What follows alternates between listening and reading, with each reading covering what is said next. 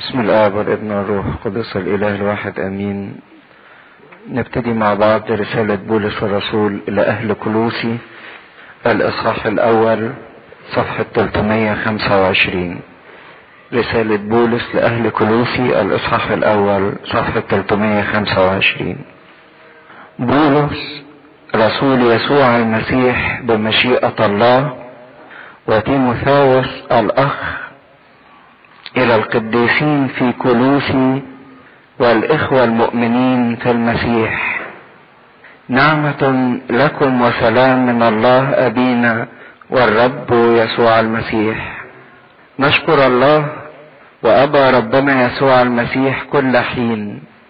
مصلين لأجلكم إذ سمعنا إيمانكم بالمسيح يسوع ومحبتكم لجميع القديسين من أجل الرجاء الموضوع لكم في السماوات الذي سمعتم به قبلا في كلمة حق الإنجيل الذي قد حضر إليكم كما في كل العالم أيضا وهو مثمر كما فيكم أيضا منذ يوم سمعتم وعرفتم نعمة الله بالحقيقة كما تعلمتم أيضا من ابفراس العبد الحبيب معنا الذي هو خادم أمين للمسيح لأجلكم الذي أخبرنا أيضا بمحبتكم في الروح.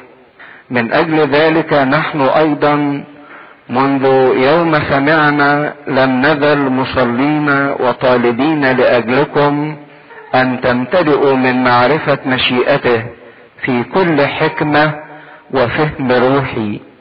لتسلكوا كما يحق للرب في كل رضا مثمرين في كل عمل صالح ونامين في معرفة الله متقويين بكل قوة بحسب قدرة مجده لكل صبر وطول أنات بفرح. شاكرين الآب الذي أهلنا لشركة ميراث القديسين في النور. الذي أنقذنا من سلطان الظلمة ونقلنا إلى ملكوت ابن محبته الذي لنا فيه الفداء بدمه غفران الخطايا الذي هو صورة الله غير المنظور ذكر كل خليقة فإن فيه خلق الكل ما في السماوات وما على الأرض ما يرى وما لا يرى. سواء كان عروشا أم سيادات أم رياسات أم سلاطين الكل به وله قد خلق الذي هو قبل كل شيء وفيه يقوم الكل وهو رأس الجسد الكنيسه الذي هو البداءه ذكر من الأموات لكي يكون هو متقدما في كل شيء. لأن فيه سر أن يحل كل الملء وأن يصالح به الكل لنفسه. عاملا الصلح بدم صليبه بواسطته سواء كان ما على الأرض أم ما في السماوات. وأنتم الذين كنتم قبلا أجنبيين وأعداء في الفكر وفي الأعمال الشريرة. قد صالحكم الآن في جسم بشريته بالموت ليحضركم قديسين وبلا لوم ولا شكوى أمامه. إن ثبتتم على الإيمان متأسسين وراسخين وغير منتقلين عن رجاء الإنجيل الذي سمعتموه المكروز به في كل الخليقة التي تحت السماء الذي صرت أنا بولس خادما له الذي الآن أفرح في آلامي لأجلكم وأكمل نقائص شدائد المسيح في جسمي لأجل جسده الذي هو الكنيسة التي صرت أنا خادما لها حسب تدبير الله المعطى لي لأجلكم. لتتميم كلمة الله السر المكتوم منذ الدهر ومنذ الأجيال لكنه الآن قد أظهرت لقديسيه الذين أراد الله أن يعرفهم ما هو غنى مجد هذا السر في الأمم الذي هو المسيح فيكم رجاء رجاء المجد الذي ننادي به منذ منذرين كل إنسان ومعلمين كل إنسان بكل حكمة لكي نحضر كل إنسان كاملا في المسيح يسوع. الأمر الذي لأجله أتعب أيضا مجاهدا بحسب عمله الذي يعمل في بقوة نعمة الله الاب تكن معنا. آمين. الحقيقة رسالة بولس الرسول لأهل كلوسي رسالة عجيبة جدا لأنها بتختلف عن كل الرسائل التانية اللي بعتها بولس الرسول لأن زي ما هنعرف إن بولس ما راحش مدينة كلوسي ما شافش الناس دول بعكس مثلا جماعة فيليبي كان راح وعاش بينهم وكرز بينهم زي جماعة غلاطي قعد بينهم فترة كبيرة زي كنيسة كورنثوس. لكن كنيسة كلوسي ما شافوش بولس ولا بولس شافهم. لكن كان في خادم آمن على إيدين بولس اللي هو اسمه أبفراس اللي ذكر اسمه في الإصحاح الأول وده كان اتعرف على بولس في منطقة أفسس وبعدين ساب بولس الرسول وراح لبلده اللي هي كلوسي وبشر الناس أهل كلوسي على أساس الإيمان اللي اتعلمه من بولس الرسول. وكان في بعض النقط اللي حصلت إنها اتلخبطت في إيمان أهل كلوسي فعشان كده أبي فراس راح لبولس وبولس كتب الرسالة علشان يعدل إيمان هؤلاء الناس أو إن هو يشيل الشوائب اللي دخلت واللي اختلطت نتيجة تأثر الناس بتوع أهل كلوسي بالفلسفات اليونانية اللي كانت موجودة ومعروفة في هذا الوقت وبنتيجة العادات الوثنية اللي كانت منتشرة أيضا في الزمن ده وأيضا باختلاطهم بالناس اليهود اللي كانوا موجودين في المنطقة دهيت مدينة كلوسي مدينة في آسيا الصغرى اللي هي برضه جزء من تركيا وكان جنبيها مدينة مشهورة أكتر شهرة منها اللي هي اسمها مدينة لوادوكية اللي يوحنا كتب آخر رسالة من رسائل الكنائس السبعة في سفر الرؤيا كان اكتب إلى الملاك الذي في كنيسة لوادوكية. بولس كتب الرسالة دي سنة ستين ميلادية وكان في هذا الوقت في سجنه في روما. كان في هذا الوقت في سجنه في روما. وانتوا عارفين إن بولس الرسول من خلال السجن كتب أربع رسائل تقدروا تحفظوهم لأن كلهم فيهم حرف الف. الرسائل اللي كتبت وهو في السجن. في لبي في ليمون أفسس وبعدين كلوسي. في لبي وفي ليمون وأفسس وكلوسي. دول الأربع رسائل اللي بولس كتبهم وهو محبوس. دي نحفظها زيادة.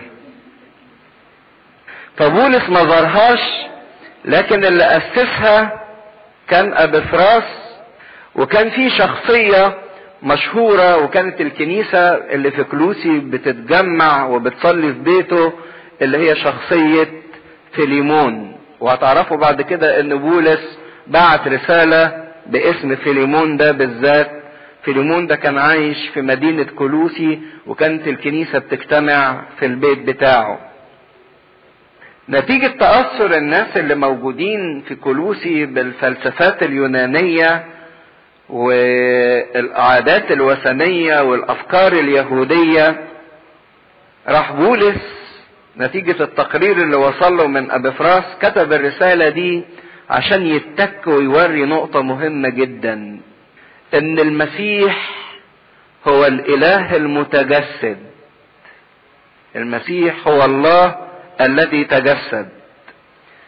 وإن المسيح هو الطريق الوحيد لغفران الخطية. مفيش أي طريق تاني لغفران الخطية. وهو الطريق الوحيد للسلام مع الله. وإن المسيح هو كل شيء لينا. وإن المسيح هو كل ما نحتاج إليه. عشان كده دي هتيجي خطورة الرسالة دهيت.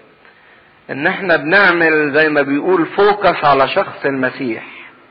عشان لو إحنا درسنا الرسالة دهيت نقدر نكتشف إن المسيح هو الوحيد اللي إحنا محتاجين له. وهو كل شيء بالنسبة لينا ومن غيره ما نقدرش نعمل أي حاجة. مش الآراء اللي بيحطوها الناس ولا الأفكار ولا المعتقدات ولا الفلسفات. ومش زي ما كل واحد عايز بمزاجه يقول إن أنا شايف كده أو إن أنا مقتنع بكده لأ. ده بولس بيحط الضوء وبيسلطه على شخصية المسيح إن المسيح هو كل حاجة ومن غيره مفيش حاجة. ده باختصار. تقول لي في ناس طيبين في ناس كويسين في ناس بيعملوا إيه؟ هقول لك لا المسيح هو كل حاجة ومن غير المسيح يبقى مفيش حاجة. نقدر نقسم الرسالة لجزئين. الرسالة عبارة عن أربع إصحاحات. الإصحاحين الأولانيين بيتكلموا عن اللي عمله المسيح لينا. إيه اللي عمله المسيح لينا؟ والإصحاحين التانيين إيه اللي يجب إن إحنا نفعله؟ إذا كان المسيح عمل لنا حاجة طب موقفنا من اللي عمله المسيح ده إيه؟ حقيقة إن إحنا لما نعرف مين هو المسيح ونعرف كويس مين هو المسيح نستطيع إن إحنا ندرك ما يلزمنا أن نكون عليه. لو عرفنا المسيح نعرف ينبغي إحنا نكون إيه؟ ونعيش إزاي؟ ونسلك إزاي؟ فهتبصوا تلاقوا يمكن التراتيل اللي فعلا موفقة في اختيارها لأنها تتكلم عن القدوس رب الحياة اللي يستحق أن تحنى له الجبال إن كل الخليقة منه أنت هو الرب وحدك. فإذا كان المسيح هو رب الخليقة زي ما هيظهر في الرسالة دهيت فينبغي إنه فعلا يكون رب في حياتنا يكون سيد يكون ليه الخضوع ويكون لينا الولاء. وإذا كان بردك زي ما هيظهر إن هو رأس الجسد اللي هو الكنيسة فينبغي إن إحنا نعزز صلاتنا وارتباطنا بالرأس. إذا كنا إحنا أعضاء في الجسم فينبغي إن إحنا نقوي نقوي الرباط والاتصال اللي ما بين الجسم وما بين الرأس. لا قدر الله أنتوا عارفين الإنسان المشلول المشلول بيبقى حصل فيه إيه؟ الوصلة اللي ما بين الرأس والأعضاء فقدت. عشان كده ما بيقدرش يعمل حاجة. فإذا كان المسيح هو الرأس بتاعنا ينبغي أن إحنا نعزز ونقوي الصلة والارتباط اللي بيننا وبين هذا الرأس. وده بيقودنا لسؤال خطير جدا. إيه هو مفهوم التدين؟ يعني إيه ناس بتقول التدين؟ يعني إن أنا أروح الكنيسة وإن أنا أصوم وإن أنا أصلي. إيه هو التدين السليم؟ ساعات بعض الناس بتفتكر إن واحد متدين يعني يعرف. يعرف حاجات في الدين يعرف يتكلم يقول له كلمتين أو يعرف شوية معلومات عن الدين. فعشان كده إذا كنا بنحب نتدين فإن إحنا بنروح نقرأ شوية كتب أو بنسمع شوية وعظات أو شوية شرايط لكن مش ده التدين. وهنا هيفضح بولس الرسول النقطة دي بالذات لأن كان في جماعة مشهورين جدا في هذا الوقت وكانوا مشهورين مش بس على مستوى الكنيسة ده على مستوى العالم. الجماعة اللي اسمهم الغنوسيين. غنوسيين من كلمة يونانية gnosis يعني gnosis يعني المعرفة knowledge. ودول كانوا بيدعوا إن المعرفة هي الطريق لكل حاجة وهي اللي تدي قيمة للإنسان وهي اللي تدي خلاص للإنسان وهي اللي تدي سعادة للإنسان. فإذا كنا بنظن إن واحد متدين يعني بيعرف شوية حاجات كترت أو قلت شوية معلومات وعلى قد ما تزيد المعلومات دي على قد ما بتزيد درجة تدين الإنسان وعلى قد ما بتقل على قد ما بتقل درجة تدينه الكلام ده هيشوف أو هنشوفه إن مش هو ده التدين أو الحياة الروحية المقصود بيها. إن أنا أعرف شوية معلومات. وإحنا ماشيين كده في الرسالة هنعرف بعض الأفكار بتاعت الناس الغنوسيين دول. وليه هو بولس كتب الرسالة وليه أظهر المسيح بهذه الصورة؟ لأن كان في بعض مبادئ شهيرة عند الناس الغنوسيين دي من أولها إن المادة شر. كل ما هو مادي فهو شر. الجسد ده شر. الخليقة دي كلها شر. وإن الشر ده نشأ نتيجة مش ربنا اللي خلقه. نتيجة إن في انبثاقات كتيرة فضلت تخرج من الله. انبثاق ورا انبثاق ورا انبثاق ملايين الانبثاقات. وكل ما يطلع انبثاق ينفصل عن الله فيبعد عن الله. فيعيش الإنسان في الشر ويعيش في الخطية نتيجة إنه بعد عن الأصل بتاعه اللي هو ربنا. فعشان كده كانوا بيبصوا للجسد نظرة من الاتنين. إما يبصوا للجسد إن ده شر وإنه اتخلق بالشر وبالشهوات وإن المادة كلها شر. عشان كده عشان يخلصوا من الشر دول لجأوا لتعذيب الجسد وحرمان الجسد وقهر الجسد. وما زالت بعض الفلسفات دي موجودة والناس بتمشي وراها زي مثلا بتوع اليوجا. بيعملوا إيه في الجسد بيذلوه أو زي بتوع الهند مثلا بيناموا على مسامير بيمشوا في النار علشان يعذبوا الجسد فيقولوا إن ده طريق إن لما تعذب الجسد تتسامى الروح. أو برضك إحنا بناخد اللمحة دي في لمحة خفيفة كده برضك يعني واحد يحب يبقى قديس أو يعني عايز يمشي عدل فيقوم يعمل إيه؟ يذل الجسد يحرم الجسد يضطهد الجسد يطلع عينين الجسد ويفتكر إن كل ما يعذب الجسد كل ما تبتدي درجة القداسة بتاعته إيه؟ تزيد. دي مش مفهوم القداسة إحنا ملناش قداسة إلا في شخص المسيح. دي نظرة إن الجسد شر فعذبه أو خدوا النقيض من النظرة دهيت قالوا لك مدام الجسد شر شر فما فيش فايدة. اديله اللي هو إيه؟ عايزه. عيش بمزاجك وعيش بكل متطلبات الجسد.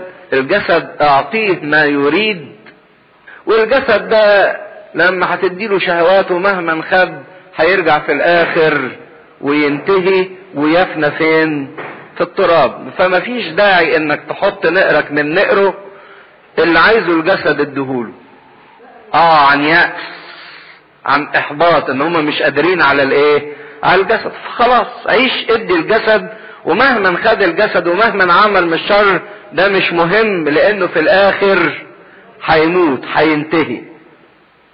فخدوا النقيضين إما إنك تذل الجسد وإما إنك تخضع وتسيب الجسد على مزاجه وبلاش إنك تعنده وبلاش إنك تقعد تخبط فيه. الحقيقة دي خطة من الشيطان. حقيقة إن كل الناس اللي عايشين لحد دلوقتي حاجة من الاتنين دول. لا إما نوع بيحاول يعذب جسده ويفتكر إن تعذيب الجسد هو ده طريق القداسة أو نوع تاني بيقول لك يا عم مفيش فايدة. عشان كده استسلم للإيه؟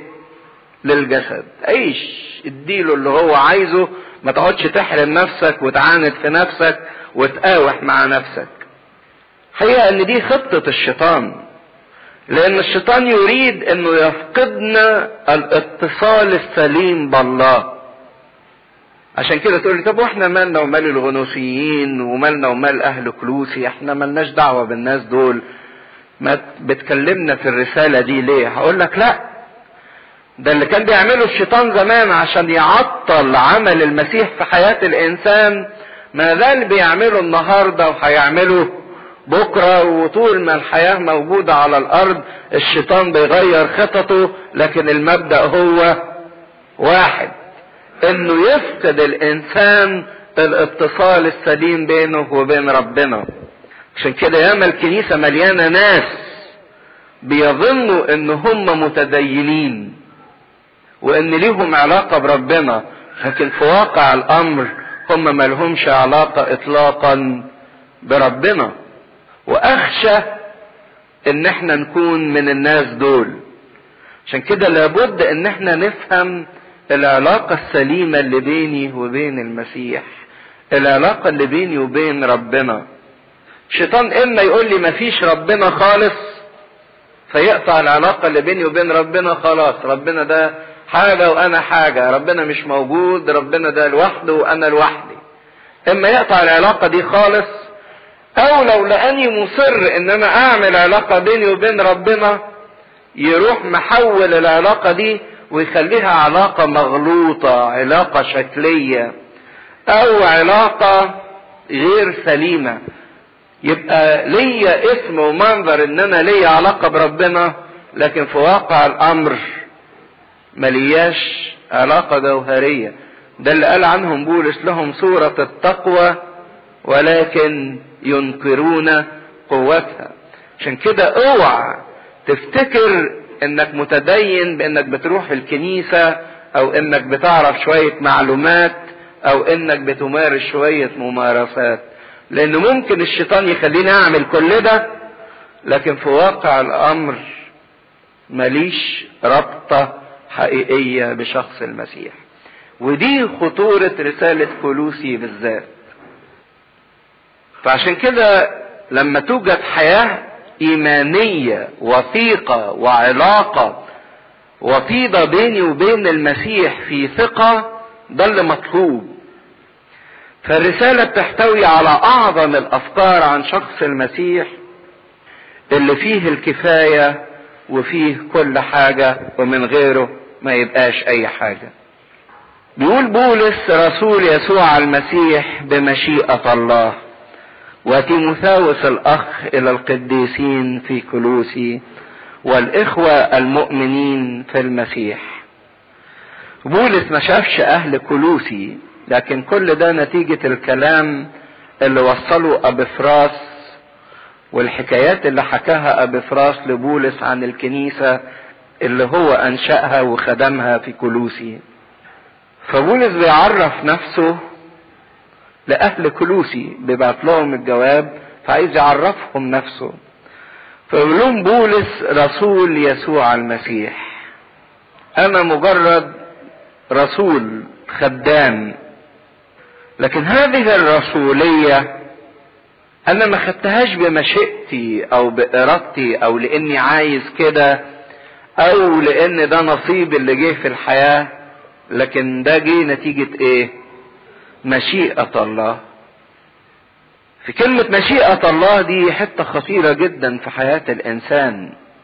أنت يا ترى من النوع اللي عايش وحاسس إن كل حاجة بتحصل في حياتك هي نتيجة مشيئة الله؟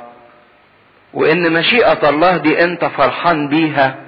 وراضي عنها ولا انت مجبر ومغلوب على أمرك تجاه مشيئة الله؟ أهو ربنا عايز كده يعني هنعمل إيه؟ لا دي مشيئة الله كانت بالنسبة لبولس موضع افتخار وموضع فرح لأن حاسس إن مشيئة الله دي هي عمل النعمة وفي دايرة النعمة وفي مجال عمل النعمة مفيش هناك ناس صنعوا أنفسهم. محدش يقول أنا عملت نفسي بنفسي أنا كونت نفسي. لكن هناك فقط أناس صنعهم الله صنعتهم نعمة الله. فرق بين واحد حاسس إنه صنع نفسه وصنع الظروف اللي حواليه وبين واحد تاني حاسس إن اللي صنعه نعمة ربنا وعمل ربنا. فرق بين ناس رفضوا السماح لله بأنه يصنعهم ويشكلهم ويصنع في حياتهم شيء. وبين ناس تانية استجابت لمشيئة الله وفرحت بمشيئة الله وقبلت برضا وبشكر وبفرح مشيئة الله. عشان كده أول حاجة في العلاقة السليمة أو بقى التدين السليم اللي بيني وبين ربنا إيه مدى إحساسي بمشيئة الله وإرادة الله؟ وتيموثاوس الأخ. وهتلاحظوا إن تيموثاوس كان من أكثر الناس مرافقة في الخدمة لبولس الرسول عشان كده بيسميه أخوه. في بعض الأحيان كان بيسميه ابني أو لما بعت له رسالة كان بيكلمه كابن لكن لما بيذكره قدام الآخرين بيذكره كأخ. إلى القديسين. وكلمة قديس مش يعني اللي بيعمل معجزات لأن دي اللي في الصورة اللي في ذهننا. آه لما يجي نقول قديس فلان يعني آه ده اللي بيعمل معجزات ده اللي بينور وبيطفي ده اللي إيديه ما أعرفش بتعمل إيه ده اللي بينزل زيت. لا مش دي كلمة القديسين في أصلها. لكن القديس هو الإنسان المفرز أو المخصص أو المكرس لربنا. ده القديس. قديس هو الإنسان اللي حياته كرست لله وقدمت لله وصارت ملكا لله. إلى القديسين في مدينة كلوسي والإخوة المؤمنين. برغم إن بولس ما شافش حد من الناس دهيت لكن سماهم هم كمان إيه؟ إخواته. لأن دول إخواته في الإيمان. وما أجمل إن الإنسان يكون صديقا لكل واحد ويعتبره كأخ. يبقى صديق للفقراء من غير ما يتعالي ويتكبر ويحس إنه أعلى منهم. وصديق للأغنياء من غير ما يتذلل ليهم أو يتملقهم. لكن حاسس إن الفقير والغني دول إخواته المتعلم أو الجاهل إخواته للجميل أو اللي شكله وحش بردك دول إخواته. اللي بيترفع عن الناس مش ممكن إن هو يكون للمسيح أو اللي بيعتزل الناس مش ممكن يكون للمسيح. لأن علامة وجود المسيح في حياة الإنسان هو إنه يعتبر الكل إخوة ليه. والإخوة المؤمنين في المسيح. حطوا خط كبير قوي تحت كلمة في المسيح. هتلاحظوا ان بولس بيستخدم التعبير ده كتير قوي في كتاباته. إن أي حد يعرفه مش عايز يعرفه إلا في المسيح. أي حد ايا كان في أي مكان ما بينظرش إليه إلا وهو في المسيح. هو بيكتب للمسيحيين اللي موجودون الموجودين في كلوسي. لكن في نفس الوقت إذا كانوا موجودين في المجتمع أو البلد أو المدينة اللي اسمها كلوسي لكن هم في نفس الوقت أو بالدرجة الأعظم هم فين؟ في المسيح. عشان كده الإنسان اللي عايش مع ربنا فعلا ايا وجد في أي بلد في كلوسي في طنطا في أسيوط في أمريكا هو موجود في المجتمع في البلد اللي اسمها كده. لكن في واقع الأمر وده الأهم إنه أينما وجد هو موجود فين؟ في المسيح. إذا كان المسيح موجود في كل مكان فأي مكان يوجد فيه الإنسان هو في المسيح. عشان كده نقيم في المسيح أينما نذهب وحيثما نذهب نكون في المسيح. الحتة دي مهمة جدا إن إحنا نبقى في المسيح في اي مكان أو أي زمان أو أي شكل أو أي وظيفة نكون فيها لأن الإنسان اللي بيعيش فعلا في المسيح وبيوجد في المسيح ده بيوصل لمرحلة من الثبوت. لكن الإنسان اللي مش في المسيح ده يبقى إنسان عايش في الظروف. والظروف أنتوا عارفين باستمرار بتبقى إيه؟ متغيرة. يوم حلوة ويوم وحشة يوم صعبة ويوم مريحة يوم متضايق ويوم فرحان. وده اللي بيفسر لنا التقلبات المزاجية اللي إحنا بنعيش فيها. ده معنى كده ان إحنا لو متقلبين ان إحنا مش في المسيح. عشان كده اللي عايز يوصل لحالة الثبات لابد انه يبقى في المسيح. عشان كده الظروف الخارجية لا تتغير في حياته سعادته وسلامه وهدوءه وفرحه. ما بيعتمدوش على الظروف اللي بتتغير من يوم ليوم. لكن حقيقة وجوده في المسيح المسيح اللي ما بيتغيرش كيفما كان المكان الذي يعيش فيه فهو في المسيح. فهنا بولس بيديهم بقى إن البعد الحقيقي للتدين أو للعلاقة بينهم وبين ربنا إن الإنسان يحقق النقطة دي إنه يكون في المسيح.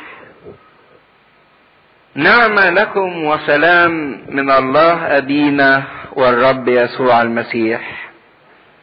والنعمة هي العطية الجميلة مش بس مجرد عطية مجانية لكن عطية جميلة ومجانية.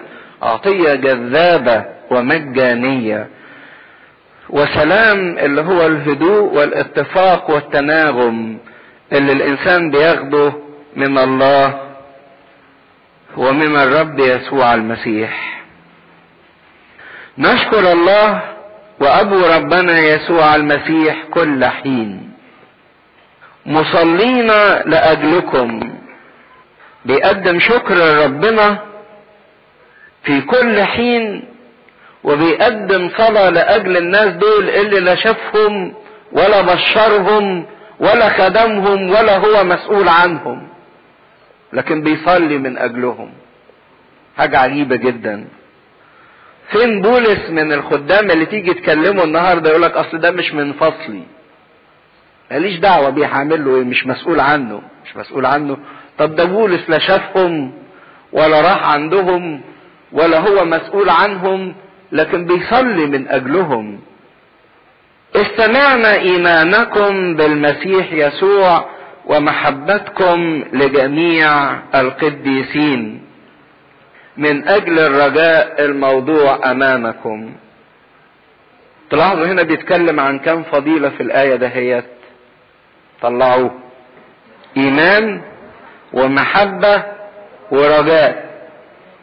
تملي دول الثالوث أو الترياد اللي بيتكلم عنه بولس مرتبط بعضيه ببعض الإيمان والمحبة والرجاء. ففي صفتين عظيمتين جدا في أهل كلوسي. الصفة الأولى إن ليهم إيمان ويظهرون هذا الإيمان والثقة في شخص المسيح. الصفة الثانية صفة المحبة بعضهم لبعض ومحبتهم لكل الناس اللي كرسوا حياتهم لربنا. وهنا المحبة فعل وموقف مش مجرد مشاعر وعواطف.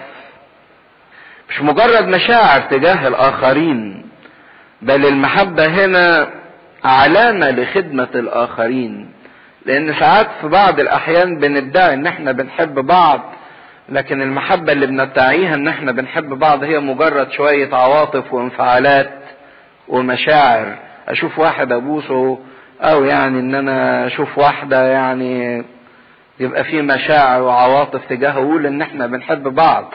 مش دي المحبة مش محبة المشاعر والعواطف لكن محبة الفعل وتقديم الخدمة للآخرين. فهنا بنشوف إن الإيمان مرتبط جدا مع المحبة. ما ينفعش ده لوحده أو دي لوحديها. يجب إن إحنا نعرف ما نؤمن به وما يكفيش إن إحنا يكون عندنا العقيدة والإيمان لكن لابد إن يكون في العقيدة والإيمان المحبة. عشان عقيدة خالية من المحبة تبقى لا شيء. حتى لو كان الإيمان ده يعني إيمان سليم وعقيدة سليمة لكن ما فيهاش محبة ما تسويش شيء. وبرضك لو كان عندي محبة للإخوة من غير ما تكون مبنية على أساس إيمان حقيقي وثقة حقيقية تبقى المحبة دي مجرد مشاعر وشوية عواطف لكن ما هياش فعل مسيحي. ما هياش مجرد تظاهر بالعواطف ورقة في الأحاسيس لكن المحبة السليمة هي اللي مبنية على الإيمان والثقة بربنا. تلاحظوا أن بولس اتكلم عن الإيمان والمحبة اللي بيعتمدوا على الرجاء الموضوع في السماء. ثلاث حاجات مرتبطين ببعض اتكلم عنهم. لكن ما جابش ذكر حاجة معينة هنا. ذكر إيه؟ المعرفة. ما قالش إنكم عندكم معرفة. لأن هو بيحارب بدعة وفكرة الغنوصية اللي بتمجد المعرفة. هو في نظره وفعلا ده حقيقي إن الإيمان والمحبة والرجاء أفضل من اللي عنده معلومات ومن اللي عنده معرفة ويعرف له كلمتين أو قرأ له كلمتين.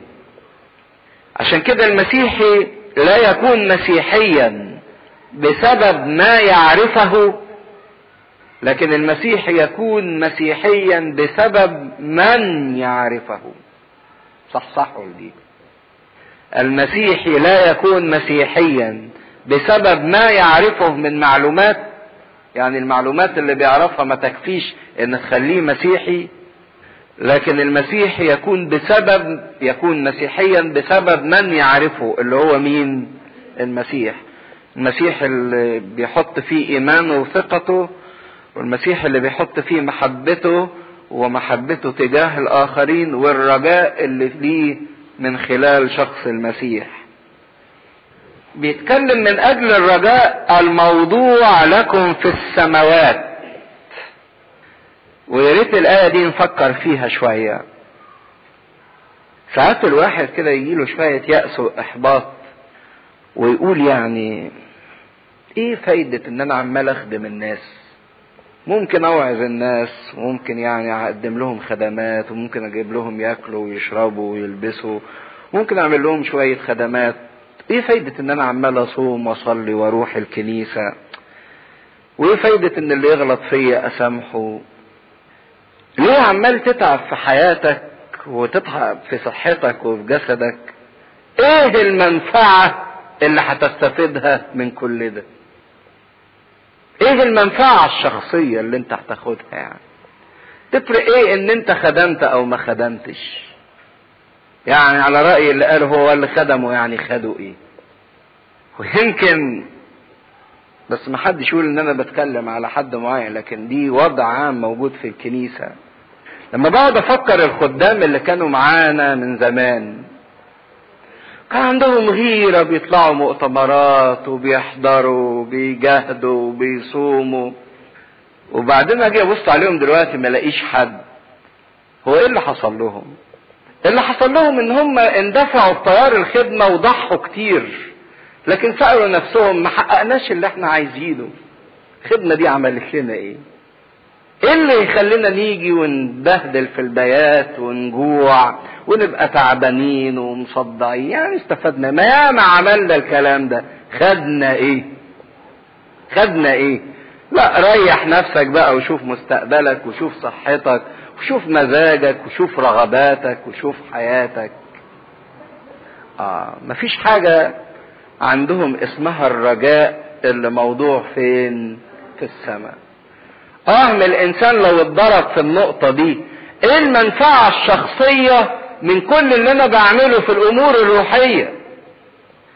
إيه المنفعة الشخصية اللي باخدها من الخدمة أو باخدها من الصوم أو من الصلاة أو من حضور اجتماعات أو من حضور مؤتمرات؟ ما ياما حضرنا وياما صلينا وياما صمنا خدنا إيه؟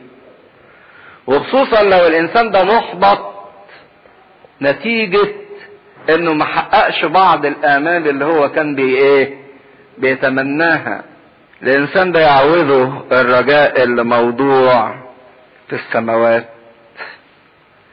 إذا كنت بتسأل أو الشيطان بيحاربك بإيه المنفعة الشخصية اللي أنت خدتها قل له من أجل الرجاء الموضوع أمامنا في السماوات.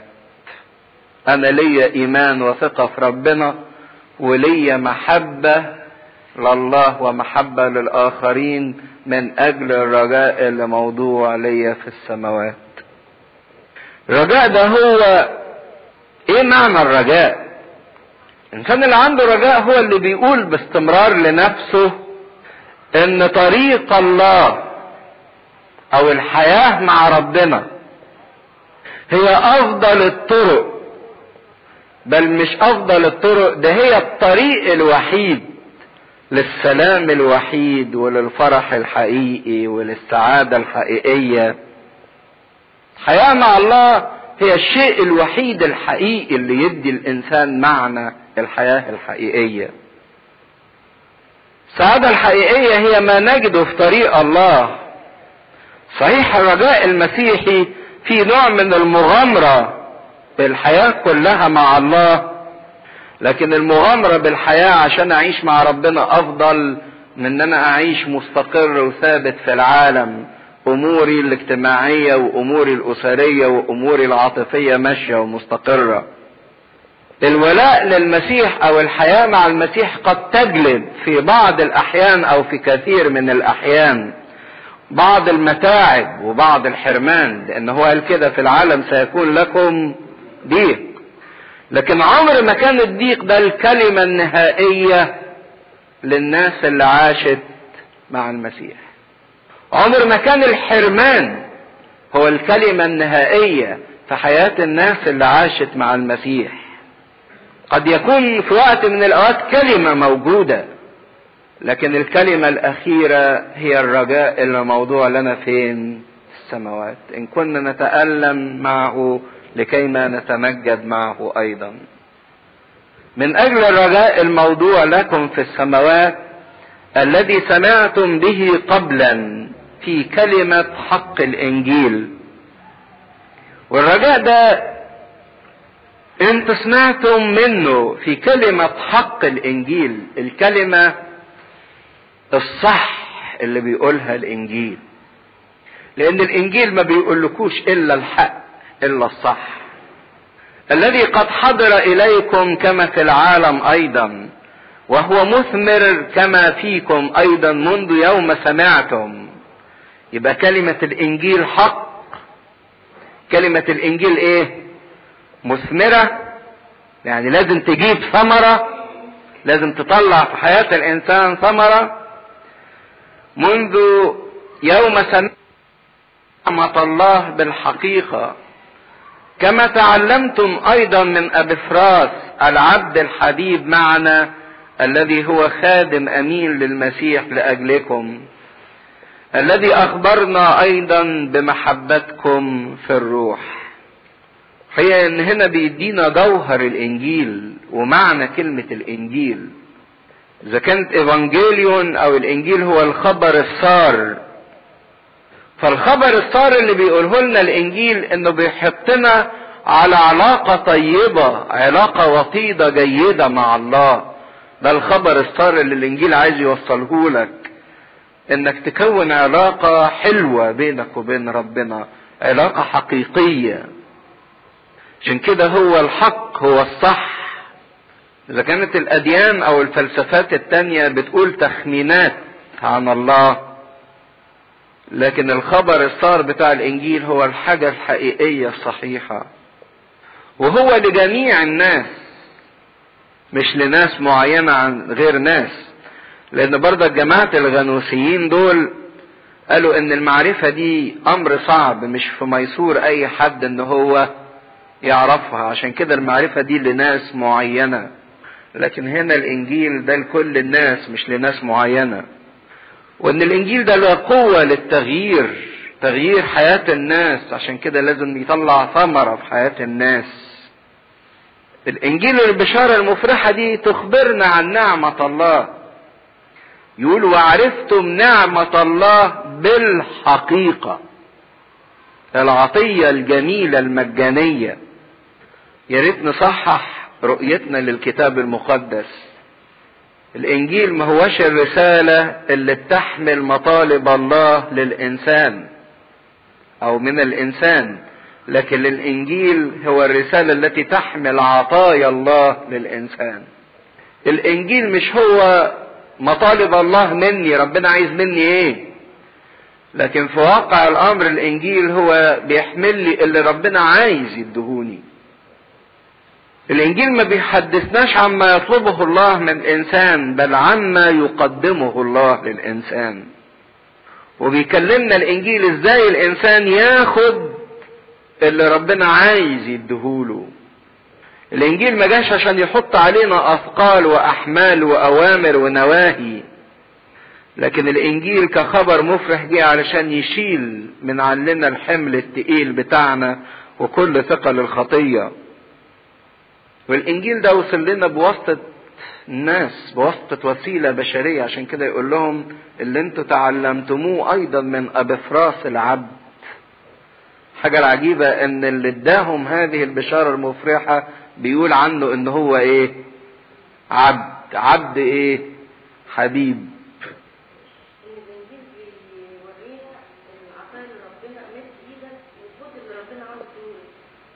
طب ما عشان كده بيكلمك.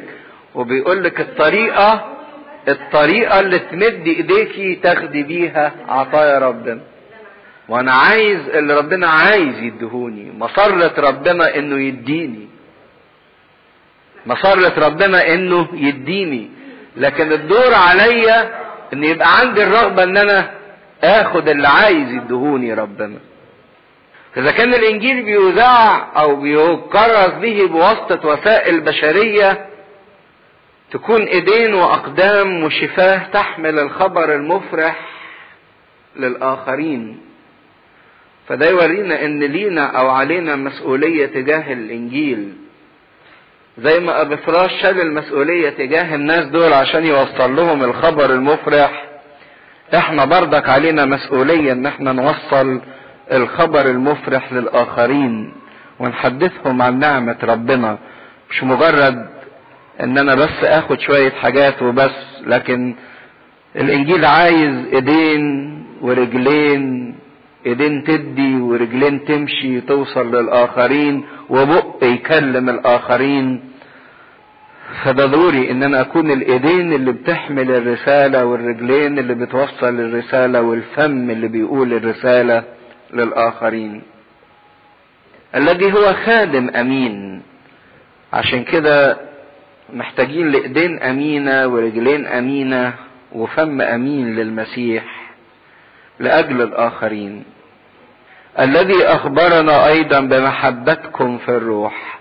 حط خط كبير قوي تحت كلمة في الروح عشان تفرق لنا بين المحبة اللي هي مجرد مشاعر وعواطف انفعالية وشوية أحاسيس رؤيئة وبين المحبة اللي بتبقى في الروح. آه مساكين الناس اللي عايشة اليومين دول بمحبة مجرد محبة أحاسيس ومشاعر لكن ما لهمش المحبة اللي في الروح.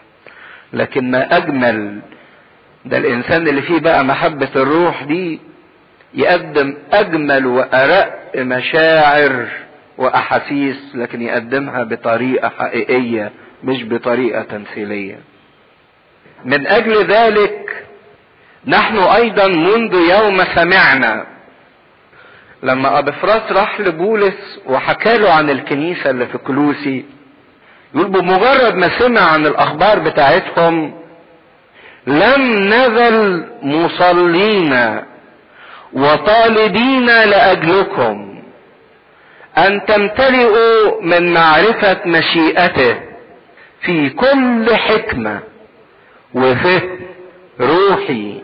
لتسلكوا كما يحق للرب في كل رضا مثمرين في كل عمل صالح ونامين في معرفة الله متقويين بكل قوة بحسب قدرة مجده لكل صبر وطول أنات بفرح. عايزكم تبصوا دقيقة كده للثلاث آيات دول وتشوفوا موضوع الصلاة اللي رفعها بولس. وإزاي هو صلى وصلى من أجل إيه؟ ده تعالوا ناخدها كده. أنا عايز أقول الكلام ده لأن الكلام ده هيبقى موضوع اجتماع الصلاة بتاعنا النهاردة بالليل. إحنا مشكلتنا لما بنيجي نصلي علشان الناس بنصلي صلوات خيبانة قوي. يا رب اشفي فلان. يا رب نجح فلان. يا رب حل المشكلة. كويس. بس ده البعد الصغير جدا للطلبات اللي إحنا بن... بنطلب من ربنا طلبات صغيرة جدا. لكن الطلبات الكبيرة اللي بتطلبها من أجل نفسك ومن أجل الآخرين ينبغي إنها تكون الحاجات دهيت إيه هي؟ يقول أول حاجة من أجل ذلك نحن أيضا منذ يوم سمعنا لم نزل مصلين. يبقى أول حاجة في دوام على الصلاة. لم نزل مصلين. مش مجرد لحظة طلبناها وخلاص لا ده في مداومة ومواظبة على الصلاة. وطالبين لأجلكم. طب عشان إيه؟ أن تمتلئوا من معرفة مشيئته. كلمة تمتلئوا دي عايزة خط كبير جدا. مش مجرد إنكم تعرفوا مشيئة ربنا لكن ده أنتوا تبقوا إيه؟ ممتلئين من معرفة مشيئة ربنا. لو انت بتصلي خلي الطلبة الأساسية في الصلاة بتاعتك. ولو بتصلي من أجل الآخرين صلي إنك تمتلئ معرفة مشيئة الله. مش إن ربنا ينفذ مشيئتك أو اللي انت عايزه. لا ده صلي إنك تعرف ربنا عايز إيه. تميز معرفة إرادة ربنا. تعرف ربنا عايز إيه؟ وتمتلئ من هذه المعرفة. إحنا بنبقى عايزين لما نصلي نخلي ربنا يصغي إلينا. لكن في واقع الأمر الصلاة السليمة مش إن ربنا هو اللي يسمعنا لكن إحنا اللي إيه؟ اللي نسمعه. نصغي إليه نصغي إلى مشيئته. يبقى عايزين ربنا يعمل اللي إحنا عايزينه. لكن مش ده الصح. الصح هو انك تحاول إنك تعرف ماذا يريد الله إنك تعمله. الغرض الأول من الصلاة مش إن إحنا نكلم ربنا لكن بالأولى إن ربنا هو اللي يكلمنا وإحنا اللي نسمعه. نمتلئ معرفة لإرادة ربنا. في كل حكمة وفهم روحي المعرفة قلنا إن إحنا نعرف ربنا عايز إيه أو نعرف إرادة ربنا أو نعرف مشيئة ربنا. مش مجرد بس إن أنا أعرف لكن المعرفة دي تتترجم وتتحول إلى فعل سلوك أنا بسلك بيه لتسلكوا كما يحق للرب. تتحول إلى مواقف في حياتي. إذا كان بيقولوا إن الحكمة بتلاحظوا إن هو يمكن بيكرر كلمتين إيه الفرق بين الحكمة والفهم إيه الفرق بين الحكمة والفهم الحكمة صوفية باليونانية يعني معرفة المبادئ إن الإنسان يبقى عنده معرفة. لكن كلمة فهم معناها المعرفة التطبيقية. هو إزاي إنك تاخد اللي بتعرفه وتطبقه وتعيش بيه تنفذه. يمكن فينا ناس عندها معلومات كتيرة تستعجب. في ناس ليها ضلع كبير في الكنيسة وخدمة كبيرة وحضور كتير في الكنيسة لكن الناس دول تبص تلاقيهم إن هم بيفشلوا في الحياة اليومية. يمكن قاري كتب ودارس دراسات وحافظ ألحان وعنده معرفة عقائد لكن يجي في التصرفات اليومية الصغيرة اللي بينه وبين بيته أو بينه وبين شغله يفشل. وعنده معرفة لكن ما عندوش مقدرة على الإيه؟ تطبيق. ساعات الإنسان يبص للصلاة لما يبقى الواحد متضايق أو محبط أو مش عارف يعمل إيه والموضوع مأزم معاه تبص تلاقي الناس عمالة تصلي. تقول لي هو دي كمان هتعترض عليها؟ أمال عايز الناس تعمل إيه؟ ما تخليها تصلي. يا ريتها بتصلي. لكن هي فوق الأمر بتعمل منظر الصلاة ده كنوع من الهروب من الواقع. هي بتعتقد إنها بتصلي لكن هي بتهرب من الواقع. بتصلي عشان بتهرب من الحياة من المواقف. وبتخدع نفسها يعني أهي إنها بتعمل حاجة. لكن الصلاة مش كده. الصلاة الإنسان اللي بيصلي حقيقي هو لكي ما يكون أكثر اقتدارا على مواجهة الحياة مش على إنه يهرب من الحياة أو يهرب من المشكلة أو ينسى شوية المشكلة اللي هو فيها أو يخدر نفسه. ده يبقى بيضحك على نفسه وما بيصليش. لكن الصلاة الحقيقية هي اللي بتخلي الإنسان فعلا أكثر اقتدارا إنه يواجه الحياة ويواجه المشاكل بتاعته وينتصر عليها. عشان كده تقدر تفرق بين إنسان بيلجأ للصلاة كنوع من الهروب والدروشة وبين واحد بيلجأ للصلاة علشان ياخد قوة فعلا من الصلاة. ما هو ادعوني صح مش ادعوني بدروشة لأنه بيحصل إن الواحد بيقعد يدعي لربنا وبيخبط راسه في الحيط وبعدين في الآخر يقول ربنا ما بيسمعش. ربنا ما عملش حاجة. وبعدين يقولوا له يعني عشان يخدروه أكتر. أهو هتعمل إيه؟ أصل قول باستمرار لتكن إيه؟ مشيئتك. هو مش تسليم لربنا.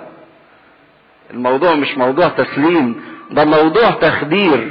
لما قالوا الدين أفيون الشعوب. آه. التدين الخاطئ أفيون للإنسان. مخدر كاذب. لكن لو الإنسان ده فعلا بقى بيصلي صح ياخد قدرة وقوة. عشان كده بيقول لهم مش بس إنكم تعرفوا اللي ربنا عايزه لكن في عدد 11 متقوين بكل قوة. الصلاة مش بس تخليك تعرف اللي ربنا عايزه لكن تديك قوة إنك تنفذ اللي ربنا عايزه منك. عشان كده إحنا مش بنصلي علشان ننسحب من المواقف ومن الحياة ولكن بنصلي علشان نحيا كما ينبغي أن نحيا كما يريدنا الله. آه كويس. انت بتقولي دلوقتي مش قادر. يبقى أنا هصلي عشان حاجتين. هصلي علشان أعرف ربنا عايز إيه مشيئته؟ دي أول حاجة. وتاني حاجة إن ربنا يديني قوة اللي أنا مش قادر أقدر إن أنا إيه؟ أعمله. يبقى أعرف اولا ثانيا بعد ما أعرف أخد القوة لتنفيذ اللي أنا عارفه. دي الصلاة بقى الصح. دي الصلاة اللي تجيب ثمر في حياة الإنسان. الصلاة اللي تجيب ثمر في حياة الإنسان. علشان نحيا الحياة اللي ربنا عايزها محتاجين لقوة. المشكلة الكبرى مش إن إحنا نعرف ربنا عايز إيه.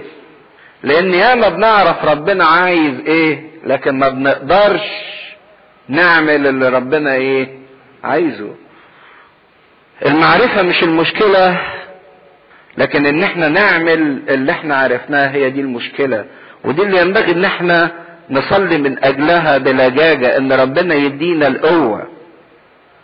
عشان نحول المعرفة إلى عمل. ما نحتاج إليه هو القوة فعلا. عشان كده كلمة ربنا مش مجرد إضافة للي بيعرفه الإنسان من معلومات لكن كلمة ربنا قوة تغير حياة الإنسان. لما بنقرأ الكتاب المقدس مش بس الصلاة الكتاب المقدس مش مجرد كلمة أنت بتعرفها عشان تضيفها للرصيد اللي أنت بتعرفه من معلومات. لكن دي قوة تغير في الحياة تخليك مثمر. مش مجرد صفحة جديدة الواحد بيفتحها لحياة أفضل بصورة أجمل أو بصورة أحسن. لكن في واقع الأمر دي تسليم حياة كامل لربنا. إن ربنا يعلن اللي عايزه مني وإن ربنا يديني القوة ان أنا أنفذ اللي هو عايزه مني. عشان كده يقول لتمتلئوا من معرفة مشيئته في كل حكمة اللي هي معرفة المبادئ وفهم روحي اللي هو المعرفة التطبيقية اللي إحنا عرفناه. ليه؟ لتسلكوا كما يحق للرب. عشان كده يا ريت نصلي لربنا ادينا يا رب ان إحنا نعيش زي ما يحق ليك زي ما انت عايز.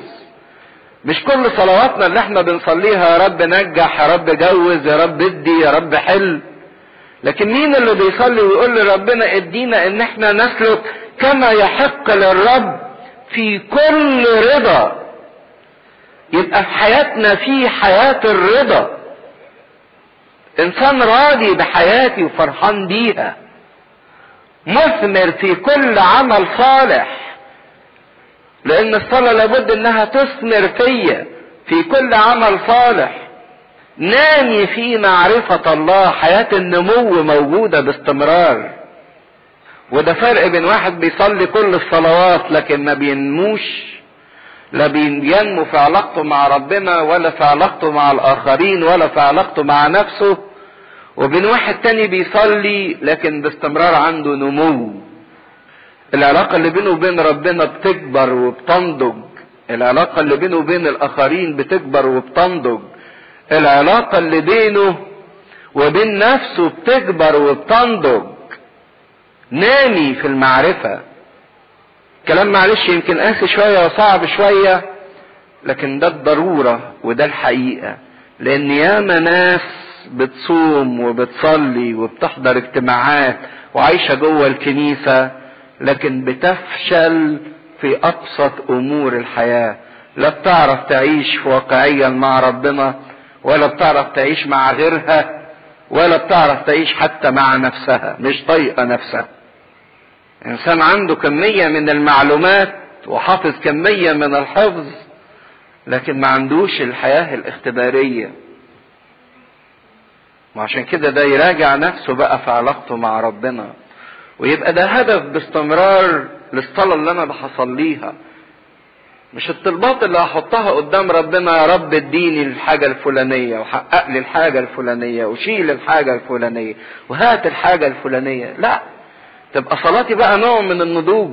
يا رب عرفني مشيئتك واديني قوة لكي ما أسلك بهذه المشيئة وأعيش اللي أنت عايزه أختبره. لما بصلي علشان ناس مش هصلي من أجل طلبات معينة ادي وخد وهات وحط وشيل واعمل. ده أنا بعمل كده إن أنا بفرض مشيئتي على مين؟ على ربنا. لكن هقول له عرفهم مشيئتك أنت عايز منهم إيه؟ واديهم قدرة إن هم ينفذوا المشيئة دي. نميهم في معرفتك نميهم في كل عمل صالح. اديهم إن هم يسلكوا كما يحق للرب. بكل رضا مثمرين في كل عمل صالح متقويين بكل قوة بحسب قدرة مجده بحسب قدرة ربنا. ومجد ربنا إنه يستطيع إنه يصنع في حياتي قوة وفي حياة الآخرين قوة. عشان كده بقى فرق كبير بين واحد بيصلي بالصلاة دهيت وبين واحد تاني بيصلي مجرد إملاء رغبات أمام الله. الاولاني ده عايش مش علشان يرضي نفسه لكن عايش من أجل إنه يخدم الله بكل رضا ويعيش كما يحق للرب في كل عمل مثمر. لكن التاني ده عايش وخلي ربنا مجرد آلة أو قوة كده لتنفيذ الطلبات اللي هو عايزها والرغبات اللي هو عايزها. لكل صبر وطول أنا بفرح.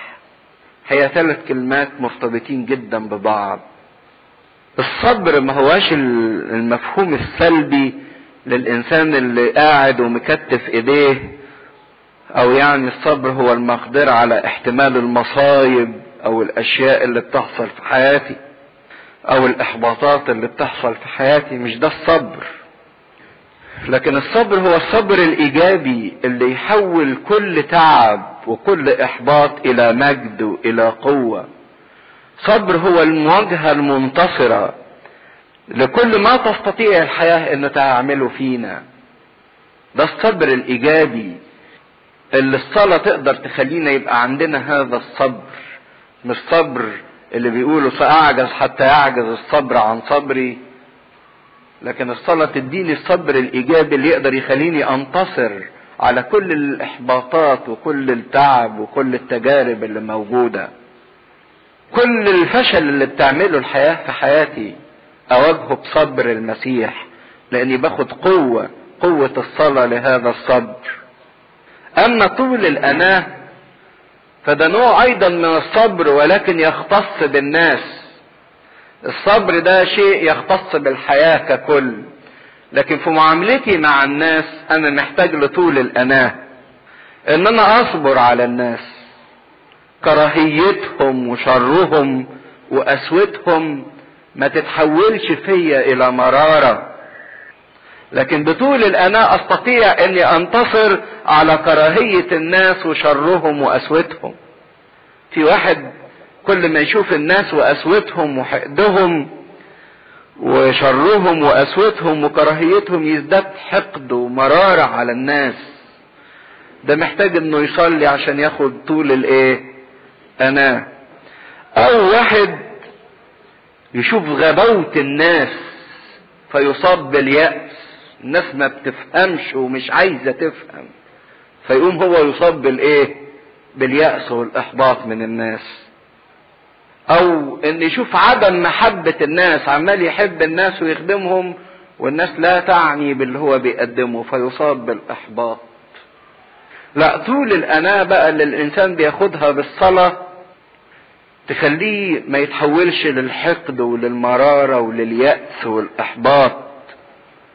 ما يفقدش صبره مع الناس ولا رجاؤه في تغير الناس ولا ثقته في الناس. لكن طول الأناة يظل يخلي فيه ثقة في الناس ويخلي فيه رجاء في تغييرهم. مشكلة إن الصبر وطول الأناة دول لازم يلازمهم إيه؟ فرح. وده ما حدش يقدر يحس بيه إلا الإنسان اللي بيصلي صلاة حقيقية. إن الصبر بالرغم من إنه يحتوي على جهاد وتعب ومرارة وطول الأناة تحتاج إلى بذل جهد لكن الإنسان اللي بيصلي يبص يلاقي إن في فرح يصحب الصبر وطول الاناه الفرح إن ما كانش متأصل في تربة الألم يبقى فرح كذاب. إيه معنى إن أنا أقول إن أنا فرحان؟ لأن الظروف اللي حواليا كويسة. اللي أنا عايزه بلاقيه والناس بتحبني والظروف هادية اللي حواليا أقول عشان كده أنا فرحان. ده مش فرح. لكن الفرح الحقيقي هو أنا أفرح بالرغم من الظروف الصعبة بالرغم من الألم اللي موجود. أهو ده بقى الفرح الحقيقي. اللي يقدر يخلي الإنسان يفرح بالرغم من إن الألم موجود وبإن الظروف موجودة. ده الفرح الحقيقي. مش الفرح الحقيقي إن أنا أفرح لما تبقى كل شيء يعني ماشي كويس أوكي. ده فرح خيبان مش متأصل. لكن الفرح المتأصل بالرغم من وجود الألم ده الفرح العميق لكن الفرح الثاني فرح سطحي لا قيمة له. إذا كنا من السهل إن إحنا نكون فرحانين عندما تكون الظروف سعيدة لكن من الصعب إن إحنا نبقى فرحانين لما تكون الظروف صعبة. إحنا عايزين بقى الصعب وده اللي بيحققه أو بتحققه الصلاة. لما كان بولس وسيلة مضروبين ومرميين في السجن الداخلي ومجروحين ورائحة السجن عافنة ونتنة لكن الصلاة ادتهم الإيه؟ الفرح. ادتهم الصبر على اللي عملته الحياة فيهم والصبر وطول أناة على اللي عمله الناس فيهم. لكن ادتهم فرح حقيقي. عشان كده يا ريت النهارده في اجتماع الصلاة بتاعنا إن إحنا نصلي حتى من أجل اللي إحنا ما قابلناهمش مطلقا اللي ما نعرفهمش خالص اللي ما سلمناش عليهم. نصلي من أجل الكل. نصلي لأجل الآخرين عشان نصلي من أجل آبائنا وامهاتنا أولادنا قرايبنا. اللي ما نعرفهمش خالص نصلي من أجل الكل إن هم يدركوا مشيئة الله دي أول حاجة. تاني حاجة إن يكون ليهم حكمة وفهم روحي. تالت حاجة إن هم يعيشوا حياة ترضي الله وتكرمه. رابع حاجة إن هم يصنعوا الخير للآخرين يقدموا محبة للآخرين. خامس حاجة يزدادوا في معرفة الله. يمتلئوا بقوة الله. هم يثبتوا في الإيمان والثقة بربنا. إن هم يمتلئوا بفرح المسيح. إن حياة الرضا والشكر تخش فيهم. نقدر نصلي من أجل المواضيع دي إذا كنا عايزين نصلي من أجل نفوسنا أو من أجل أي حد. مش بس مجرد الطلبات الصغيرة نجح وحل واشفي واعمل. لكن نصلي من أجل إن الناس دي يدركوا مشيئة ربنا ويكون ليهم فهم ووعي روحي وإن هم يعيشوا حياة ترضي ربنا ويزدادوا في معرفة الله ويمتلئوا قوة ورا قوة من ربنا ويثبتوا في الإيمان باستمرار بربنا ويمتلئوا بفرح. إذا كنت بتحب الآخرين وإذا كنت بتدعي إنك بتحب قرايبك فصلي إن الأمور دي تكون في حياتهم عشان تصنع في حياتهم تغيير إن هم يعرفوا ربنا ويمتلئوا من المعرفة وياخدوا قوة للحياة بحسب هذه المعرفة وعشان كده لازم نصلي صح الإصحاح الأولاني من رسالة كولوسي عدد 12 قبل ما نبتدي قد يشعر البعض إن. الكلام اللي بنقوله فيه نوع من الصعوبة أو فيه نوع من الاستحالة أو زي ما بعض الناس بتعمل بين الكلام اللي سمعته ومقارنة بين حياتها فتلاقي إن حياتها ما فيش الكلام ده خالص وإنها ما بتصليش بالطريقة دي ومش عايشة بالفكر ده. فقد يشعر الإنسان بإحباط أو يقول إن الكلام ده صعب أو الكلام ده يعني فوق المستوى التنفيذي أو مستوى الحياة العملية. لا خدوا بالكم من حاجة مهمة الشيطان بيحاول يوقعنا فيها. اولا لازم نعرف إن كلمة ربنا ما هياش كلمة عادية. لأن لو كان الكتاب المقدس زي أي كلمة أنت بتقراها في الجرايد أو زي أي كتاب بيقدم لك فكر بشري يبقى إيه فايدته؟ إيه لزومه؟ كلمة ربنا مستواها عالي ولازم يبقى مستواها عالي علشان تشدني لفوق. لأن لو كلمة ربنا زي أي كتاب أنا بقراه يبقى ملهاش لازمة. عندنا منها كتير. كلمة ربنا تبدو قدام النفس العادية إنها صعبة وفعلا هي صعبة قدام النفس لوحديها. لكن هي سهلة جدا لما الإنسان يعرف إنه مش هينفذها بقوته. انه هيطلب قوة من ربنا. وربنا هيديله القوة دي إنه يعيشها وينفذها. كلمة ربنا لازم تغير. وعشان أتغير أول خطوة في التغيير لازم أحس بإني وحش. فما تتخضش لو كلمة ربنا طلعتك وحش. لأنها لازم تطلعك وحش عشان تتغير. ساعات الناس بتتخض لما كلمة ربنا بتفضحها. فهي مش عايزة تتفضح أو مش عايزة تبان إنها وحشة فتهرب من كلمة ربنا. لا مش ده الحل الحل ان أنا فعلا لما تبان وحشتي قدام كلمة ربنا أعترف بالوحاشة دهيت. وبعد ما أعترف بالوحاشة دهيت أطلب من ربنا قوة إنه يغيرني. لو أنتوا عايزين إن كلمة ربنا لما نيجي نسمعها تورينا إن إحنا كويسين وماشيين تمام والأمور عال العال. يبقى فين التغيير اللي هتعمله فينا كلمة ربنا؟ لازم كلمة ربنا تغير فيا حاجة. لكن الشيطان ما نستجبش للإيحاءات بتاعته إنه يقول لنا الكلمة صعبة. ومستحيل إنك تعيشها وتنفذها. يا عم ريح دماغك من الكلام ده. ما تخليهوش يضحك عليك بإنه يعطل كلمة ربنا وفاعليتها في الحياة. لكن كلمة ربنا بتكشفني بتفضحني أوكي أنا مستعد ان اتفضح زي ما العيان عنده استعداد إن يعري نفسه قدام الدكتور علشان يخف.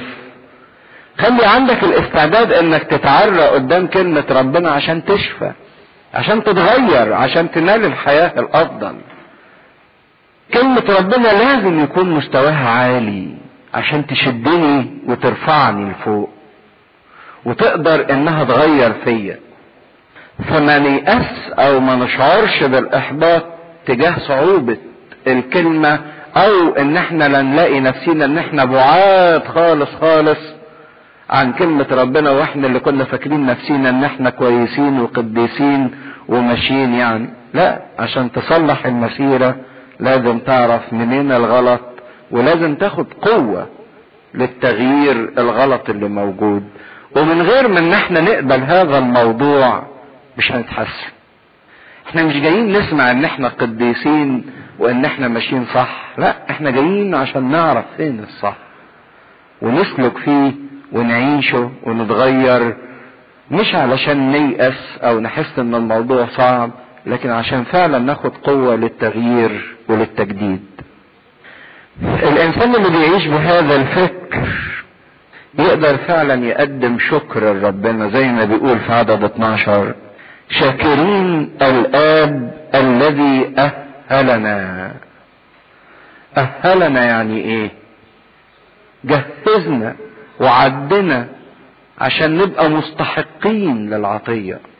فإذا كنت وجدت نفسي إني فعلا غير مستحق وإني مش عايش الكلام ده لكن أشكر ربنا فعلا إنه أهلني. إنه اداني الاستحقاق إن ربنا بيديني القوة إني أتغير. لشركة ميراث القديسين. بترتله من شوية أنا ليا نصيب في السماء أو مكان في السماء. فين تسبيح ربنا؟ اللي إحنا بنسبحه له من أجل إن أعطانا شركة وميراث مع القديسين. إحنا ما بنعرفش نشكر ربنا إلا من أجل شوية العطايا المادية اللي بناخدها نجاح وظيفة توفيق في موضوع معين. لكن مين اللي بيشكر ربنا من أجل شركة ميراث القديسين؟ من أجل إن عنده ميراث مع القديسين في السماء. موضوع ينبغي إن نحطه قدامنا ونشكر ربنا عليه. أشكرك يا رب إن ليا مكان في السماء. انت اديتهوني مش أنا اللي استحقيته بنفسي لكن انت اللي أهلتني ليه؟ شركة ميراث القديسين في النور. وكلمة النور دي كلمة كبيرة قوي. النور يعني الوضوح يعني الفرح لأن الظلمة تعني الحزن والكآبة والعجز والفشل. لكن النور يعني الوضوح. النور ده يعني شخص الله نفسه. أنا هو نور العالم من يتبعني فلا يمشي في الظلمة. وعايز أقول إن شركة ميراث القديسين دي شركة في النور واضحة ومعلنة. ما هيش تخمينات قد ننالها أو لا ننالها لكن دي حاجة في النور ربنا اداها لنا وعشان يوضح إيه معنى النور ده يكمل يقول الذي نقلنا من سلطان الظلمة إلى ملكوت ونقلنا إلى ملكوت ابن محبته. ده اللي عمله المسيح معانا. نقلنا من سلطان وسطوة الظلمه الظلمة دي كان ليها سلطان إلى ملكوت ابن محبته. نقلنا من الدايرة اللي إحنا اعتدنا ان إحنا نعيش فيها وإحنا تعودنا ان إحنا نعيش في الضلمة في الخفاء في العجز في الفشل في الحزن في الكآبة. تخيلوا مشاعر واحد قاعد في الضلمة يبقى إيه احاسيسه؟ واحد قاعد في الضلمة ما هو شايف يعمل إيه ويروح فين ويجي منين مش قادر يحقق حاجة قاعد حزين كئيب متضايق. لكن يتنقل من الدايرة اللي اعتاد الحياة فيها إلى ملكوت. بعد ما كان تحت سلطان المسيح نقله إلى إنه يملك. بعد ما كان تحت سلطان وعبودية راح لملكوت ابن المحبة. إلى ملكوت ابن محبته. عشان كده المسيح بدل الوضع نقلنا من الظلمة إلى النور. الناس اللي مش عارفة تعمل إيه وتروح فين وتيجي منين. الناس اللي عايشة في ظلمة الشك وفي ظلمة الجهل. ما الظلمة تعني الجهل الإنسان مش عارف لكن اتنقل في النور إلى المعرفة وإلى الوضوح. عشان كده اختبار ينبغي إنك تحسه انك تشكر ربنا عليه إن أنت في النور. واطلبوا باستمرار إحساس النور ده في حياتكم. نقلنا من العبودية إلى الحرية. وده هو معنى الفداء. إذا كان الفداء فدية يعني واحد بيدفع فدية عشان يحرر ثمن تحرير العبيد فده اللي عمله المسيح وبدون المسيح الناس تعيش عبيد. عبيد لمخاوفهم اللي خايفين منها عبيد لرغباتهم اللي بيرغبوها لأن اللي بخاف منه أنا عبد ليه واللي أنا برغبه أنا عبد ليه. عبيد لنقصهم لضعفهم لجهلهم. المسيح فدى النفس بأنه حررها ونقلها من العبودية إلى الحرية. أيضا نقلني من الدينونة إلى الغفران. بعد ما كنت إنسان مدان بقيت إنسان مبرر. اذا أنا مبرر. أنا في النور أنا مفدي أنا مبرر. بقيت من سلطان الله من من سلطان الشيطان أو من تحت سلطان الشيطان أنا منقول إلى إن أنا أملك في ملكوت ابن محبته في ملكوت المحبة. ويمكن بيستخدم التعبير الرقيق ملكوت ابن محبته بدل كلمة سلطان. سلطان الظلمة شيء قوة جبرية قهرية كس بتكسر الإنسان وتذله. لكن المسيح بيملك بالإيه؟ بالمحبة مش بالإسلام. ابن محبة الآب الذي فيه لنا الفداء بدمه غفران الخطايا. لنا فيه حاجة لينا فيه. وهو ده الفداء اللي قدمه بأن دفع ثمن حريتنا من العبودية دمه. لكي ما يصيرنا مبررين مغفورة لينا خطايانا بعد أن كنا تحت الدينونة عشان كده لو الواحد قعد يفكر في اللي ليه في المسيح. انت ليك فداء وليك تبرير وليك غفران وليك نور في المسيح وليك ملكوت في المسيح. المسيح ده فيه الكفاية ومن غيره مفيش حاجة. ومن أول عدد ست... من أول عدد 15 يبتدي يلمس الفكرة الغريبة بتاعت الناس الغنوصيين اللي قالوا إن المادة شر. وإذا قالوا إن المادة شر بالتالي كونوا أفكار خاطئة عن المسيح. إذا كانت المادة شر فمش ممكن يكون المسيح هو اللي خلق المادة. أدي أول حاجة وقعوا فيها. وإذا كانت المادة شر يبقى مش ممكن يكون ربنا خد جسد. لأن الجسد ده إيه؟ شر خدوا بالكم شوفوا اللي كانوا هيقعوا فيه هينكروا التجسد وهينكروا إن الله هو الخالق.